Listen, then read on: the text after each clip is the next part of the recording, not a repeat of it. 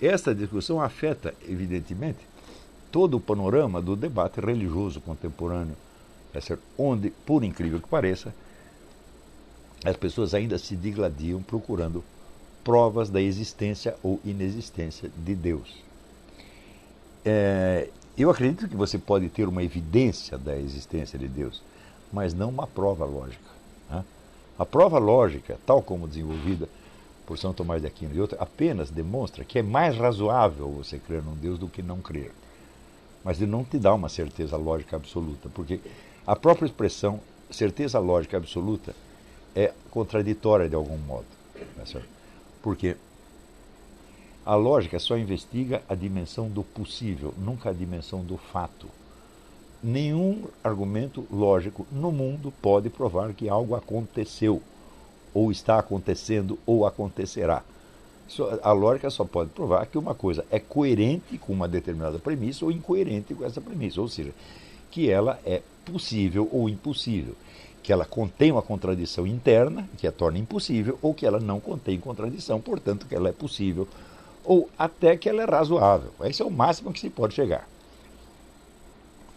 E, ele, bom, é possível esta é uma pergunta. Outra pergunta é, é possível conhecer Deus? Sim, porque o mundo está repleto de depoimentos de pessoas que o conheceram. Hum?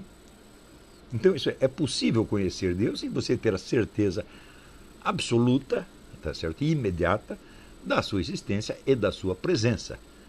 Porém, aí nós temos a coisa mais extraordinária do mundo.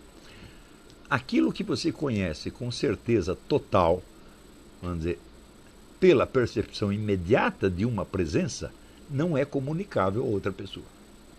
Né? Isto é uma fatalidade da constituição humana. É o exemplo que eu dou, por exemplo, se você é a única testemunha de um crime. Você viu ninguém matando o outro na esquina. Você sabe quem é a vítima, você sabe quem é o assassino, você sabe como foi, você sabe tudo. Você pode provar isso? Não pode. Né? Ao contrário, o seu testemunho é que será usado como elemento, não como prova, como elemento de prova Elemento de prova significa o seguinte, que você vai provar absolutamente que foi aquele Não, você vai tornar essa tese mais provável. Hã? A culpa do sujeito será mais provável do que a sua inocência. Hum? Isso é o máximo que você pode chegar. Se não fosse assim, não existiria o erro judiciário, que é uma coisa muito comum, onde as pessoas chegam a uma coisa que lhes pareceu uma prova e no dia seguinte você vê que não foi prova coisíssima nenhuma. E quem quer que tenha investigado qualquer fato, né, as pessoas gostam muito de estudar, de rever ideias, etc, etc. Eu digo, experimenta um dia você investigar um fato. Um fato pode ser um fato banal. Hum? Para ver se você o entende mesmo. Eu digo, você chega, no máximo você chega numa proba altíssima probabilidade, numa razoabilidade. Uma certeza absoluta é quase impossível. Existe certeza absoluta do ponto de vista puramente lógico-formal, que diz respeito apenas a possibilidades. Por exemplo, pode existir um quadrado com menos de quatro lados? Não pode, porque isso contradiz a própria definição de quadrado. Então isso é impossível. Tá certo? Mas este, que quadrado é este? É apenas um quadrado possível. É um quadrado universal, é uma ideia universal de quadrado. Né? Muito bem, quando as pessoas colocam o problema da existência e inexistência de Deus, digo, você colocar esse problema no plano dos argumentos é você fazer buraco na água. Né? Por quê? Porque Deus não é um universal abstrato, Deus é uma pessoa. Né? E você não pode chegar a uma prova universal abstrata da existência de uma pessoa. Uma pessoa só se conhece por experiência. Né? É, é, você mesmo, por exemplo, você pode provar só por argumentos a existência da sua mãe, da sua avó, da sua tia, da sua namorada, ou a sua mesma, você não pode. Só tem um jeito, você tem que se mostrar e dizer, olha, eu existo, eu estou aqui. Tá certo? Se bem que a minha conta no Google foi suspensa porque dizem que eu estava me fazendo passar pelo Olavo de Carvalho. E até hoje eu não consegui provar que eu sou eu mesmo. Né?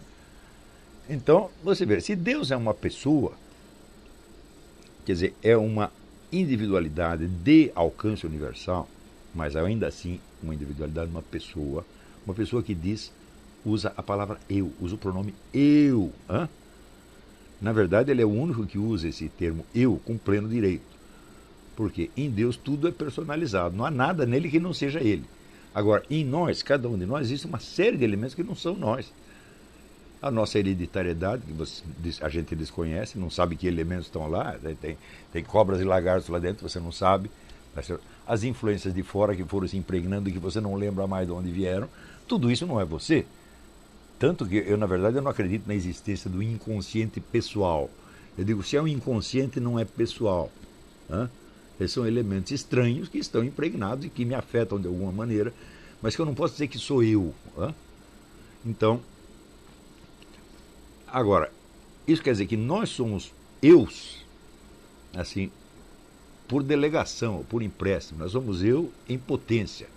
Ou seja, ao longo do tempo nós vamos nos personalizando, nós vamos pegando os elementos estranhos que estão em nós e nós vamos trabalhando e personalizando. Uns nós cortamos, outros nós transformamos, tá certo? É, outros nós simplesmente desprezamos porque não tem importância.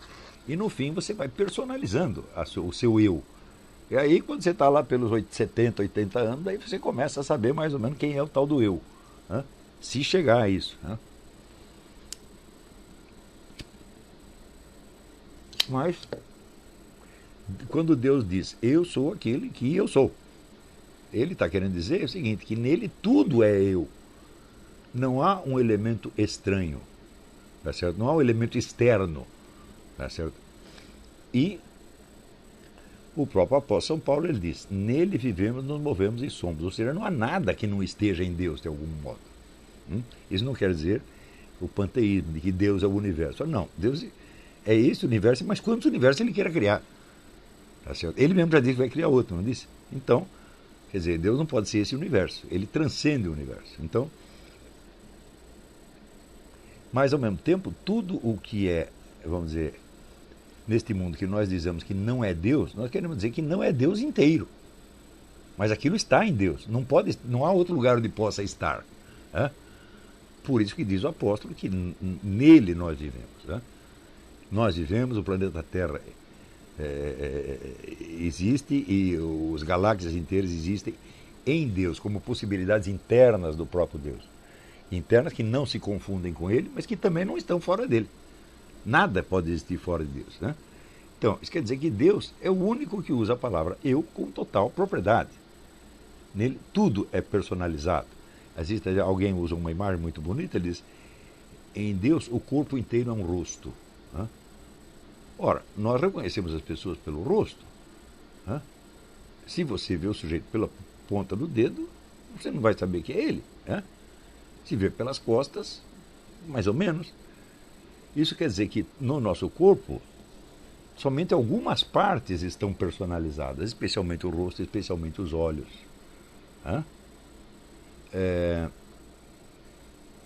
Você vira, até outro dia eu estava assistindo um filme em que o sujeito fez uma, uma uh, operação plástica e para mudar de identidade, inclusive mudou a cor dos olhos, mas mudou a cor, mas não mudou a expressão. Então, quer dizer, o olho é a parte mais expressiva da pessoa. Né? Você pode, por exemplo, mudar nariz. Quando a fez a operação do nariz, você ainda reconhece a pessoa. Mas o olho tem uma expressão pessoal. E isso aí você sempre reconhece. Mas e o resto? E a testa? E a orelha? E o braço? Mão é mais personalizada, mas pé já não é. Pé você mete dentro do sapato. Tá certo? O coitado não pode nem se mexer lá dentro. Não é isso? Além disso, você vai andando, você estraga o seu pé ao longo do tempo né? o pé fica todo torto, cheio de calosidade, etc. Você não pode dizer que isso é pessoal. Não foi você que escolheu que seu pé ficasse assim, foram as condições ambientes. Tá certo? Então isso quer dizer que no nosso corpo só uma parte muito pequena é personalizada. As outras não, são elementos impessoais que nós carregamos. Né? Mas em Deus não existe isto, não existe essa estranheza, não existe essa alteridade dentro de, dentro de Deus. E por isso mesmo ele se define como eu. Né? E nós, você vê, nós levamos algum tempo para perceber eu sou eu. Para você captar um pouco da sua identidade, leva algum tempo. E você pode perdê-la, qualquer doença mental faz você perder. Né? Quando você perde a memória, você perde a sua identidade também. Tudo isso em nós é incerto, ao passo que em Deus aquilo é certo e permanente e imutável. Né? Então, Quando se fala, vamos dizer, de debate da existência ou inexistência de Deus, a gente acompanha, por exemplo, muitos desses debates do, do William Lane Craig, são argumentos absolutamente brilhantes, tá certo? E, em geral, ele humilha os adversários. Mas humilhar o adversário é uma coisa e provar a sua tese é outra. É? A existência de Deus não pode ser provada por argumentos no nível da certeza absoluta. Pode no nível da razoabilidade. Você pode até chegar àquele ponto e falar: se você não acredita em Deus, você é idiota, você é maluco. Você pode chegar até nisto. Mas isto não é uma certeza lógica absoluta. Por que, que você não pode conhecer isso? Porque você só poderia chegar à certeza absoluta se Deus fosse um universal abstrato. Hum? Como Deus é uma individualidade concreta, que inclusive se manifesta no tempo, sob a forma de uma presença humana, então, meu filho, você só pode conhecê-lo por experiência, como qualquer outra pessoa. E por isso você verá, vamos dizer que os argumentos pró e contra a existência de Deus são mais ou menos os mesmos há muito tempo. Tá certo? A pessoa torna um pouco mais elegante, um pouco mais sofisticado, mas não muda. Ao passo que o número de experiências de Deus que houve no mundo é ilimitado. Hum? Dessas vidas todos os santos, santos místicos, São João da Cruz, né?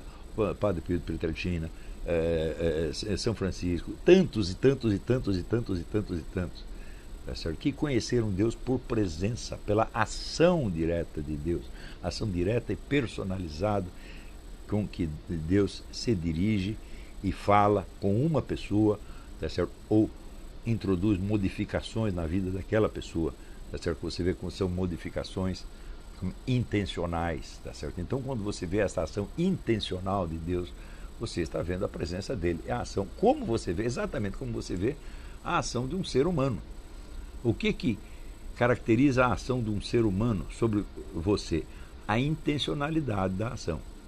Por exemplo, esbarrar em você, um carro pode esbarrar, uma motoca pode esbarrar, um urso pode esbarrar, qualquer coisa pode esbarrar, tá certo?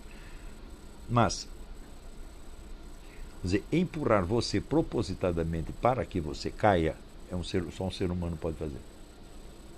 Hum? Nenhuma fera que te ataque faz isso. Hum? Ela simplesmente bate em você. Mas, por exemplo, você jogou o sujeito embaixo do ônibus. Isso só um ser humano pode fazer. Né? Então, porque há uma intencionalidade, no caso maligna, mas possui intencionalidade boa tam, também, tá certo? Então, a intencionalidade significa que por trás daquela ação existe uma consciência que é dona de si, que é senhora de seus atos e que livremente, sem a sua influência, decide fazer isto ou aquilo. Não é isso? Com a consciência dos efeitos que pretende desencadear. Tá certo? Então, a ação divina, a mesma coisa. Quer dizer, não são modificações acidentais que possam ser explicadas por fatores impessoais externos. É isso que eu expliquei também na aula, o que é um milagre. Onde você vê um milagre, não é uma coisa estranha que aconteceu. Tá? É uma sequência de ações e de acontecimentos que marcam claramente uma intencionalidade. Tá? E, que faz, e por isso fazem sentido. E por isso se estabelece ali um diálogo, um encontro. Tá certo?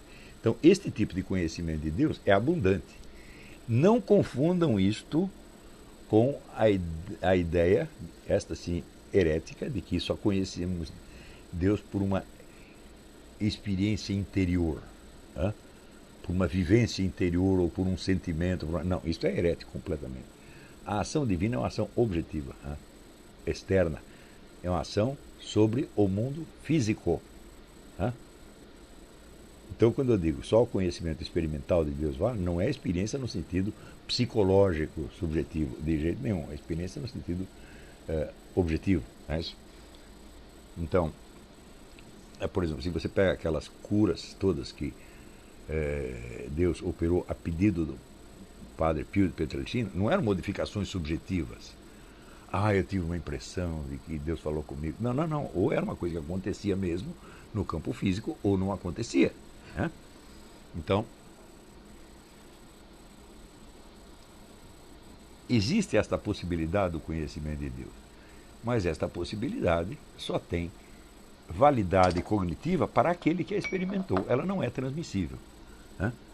Mas acontece que todas as verdades importantes no mundo são assim. As verdades que são totalmente transmissíveis ou são verdades puramente lógicas, ou são verdades científicas parciais, obtidas mediante um recorte, tá certo? e uma série de procedimentos de verificação que são altamente deficientes, altamente falíveis, tá certo? e que se impõem, de certo modo, para uma coletividade até que alguém as desminta. Por exemplo, hoje sabe-se que a, a, possibilidade de você repetir, né, replicar, rep, replicate, como se diz em inglês, uma experiência científica é quase nula. Sempre existe uma diferença, uma interferência qualquer, tá certo? A segunda experiência nunca é igual à primeira. Então, no máximo, o que uma ciência atinge, qualquer ciência atinge, é apenas probabilidade razoável. Né? Sempre. Né? Então, no entanto, o conhecimento que é obtido, vamos dizer, pela experiência direta, ele é inegável. Porque é a experiência de uma presença. E a presença o que é? Um aqui e um agora. Não é isso? É, e aqui agora que representa então um fato. Quer dizer, um fato é uma coisa que aconteceu e que não pode mais desacontecer, mesmo que você o esqueça. Quando eu digo que este tipo de experiência ele fornece a certeza absoluta, eu estou falando isso do ponto de vista da validade objetiva dessa certeza e não da crença subjetiva. Por quê? Porque o indivíduo pode se esquecer da sua experiência e ele pode negá-la, inclusive. Ele pode mentir para si mesmo e dizer que não viu aquilo que viu. Portanto, subjetivamente, não existe essa certeza, mas existe objetivamente. Tá Isso quer dizer, aquilo aconteceu realmente, não desaconteceu, embora possa ter sumido da sua memória, ao menos parcialmente. Né? Então, é por isso que eu descrevi ali. Se você quer provar que Deus existe ou que não existe, você tem que admitir a existência de um domínio chamado existência, que o transcende e no qual ele está ou não está. Isto é coisa de maluco. Ou seja, Deus está dentro da existência ou está fora dela? Hum? Nos dois casos, ele teria que ser menor do que a existência. Ele teria que ser algo que existe dentro de um campo chamado existência. Mas se você acabou de definir Deus como um ser infinito, tá certo? que transcende todo o campo do existente, então não tem sentido o que você está fazendo ali. Isso quer dizer que Deus não pode existir no sentido que as coisas existem. Ele pode existir num outro sentido. Hum? Então, num sentido que transcende tudo isso. Mais ainda, você poderia se colocar, vamos fora e acima da existência para julgar o que está dentro dela ou não? Você não pode, tá certo? Portanto, só existe uma maneira de você conhecer Deus: é você reconhecer que você está dentro dele. E isso acontece quando ele quer. Né? Ou seja, a presença de Deus é uma coisa abrangente, que te engole de alguma maneira. Engole e transforma. Esta é a única maneira de você conhecer Deus. Então, é a deificação de que fala a, a Igreja Católica. Quer dizer, o processo de conhecer Deus é você deixar que, você, que ele o transforme nele até o ponto que chega aquilo que dizia o apóstolo: não sou eu mais que está aqui, é Jesus que está em mim. Por que, que é Jesus que está em mim? Quer dizer que você deixou de existir? Não. Você só existe você só tem um eu porque Deus te insuflou esta individualidade e esta possibilidade de ter um eu. Então, quando você vai se transformando nele, você não deixa de existir, você passa a existir de maneira mais, mais intensa. Tá certo? Porque aí sim você se tornou um eu, aí sim você se personalizou. Tá certo? Então, não é a ideia, vamos dizer, da fusão. O, o eu que desaparece e, e, é engolido numa universalidade abstrata, como mais ou menos é na metafísica hindu. Né? Então, é, quer dizer, eu não sou mais eu, agora eu sou o Brahman. Né? Então, isso é entendido como uma supressão da existência individual. Né? Mas, é, na verdade, essa, a existência individual ela é preservada, tá certo? porque ela é a expressão da vontade de Deus. Ela personalizou você. É? E não vê por que personalizar se depois é só para dissolver e transformar nele de novo. Tá certo? Então é uma uma não é uma fusão, é uma absorção no sentido uma superação no sentido alemão do Aufhebung, uma coisa que é abrangida e superada uh, ao mesmo tempo, e que na medida que se supera, se intensifica. Né? Então, este é o verdadeiro caminho para conhecer Deus. Agora, as provas, os argumentos estão todos no nível da razoabilidade apenas. Né?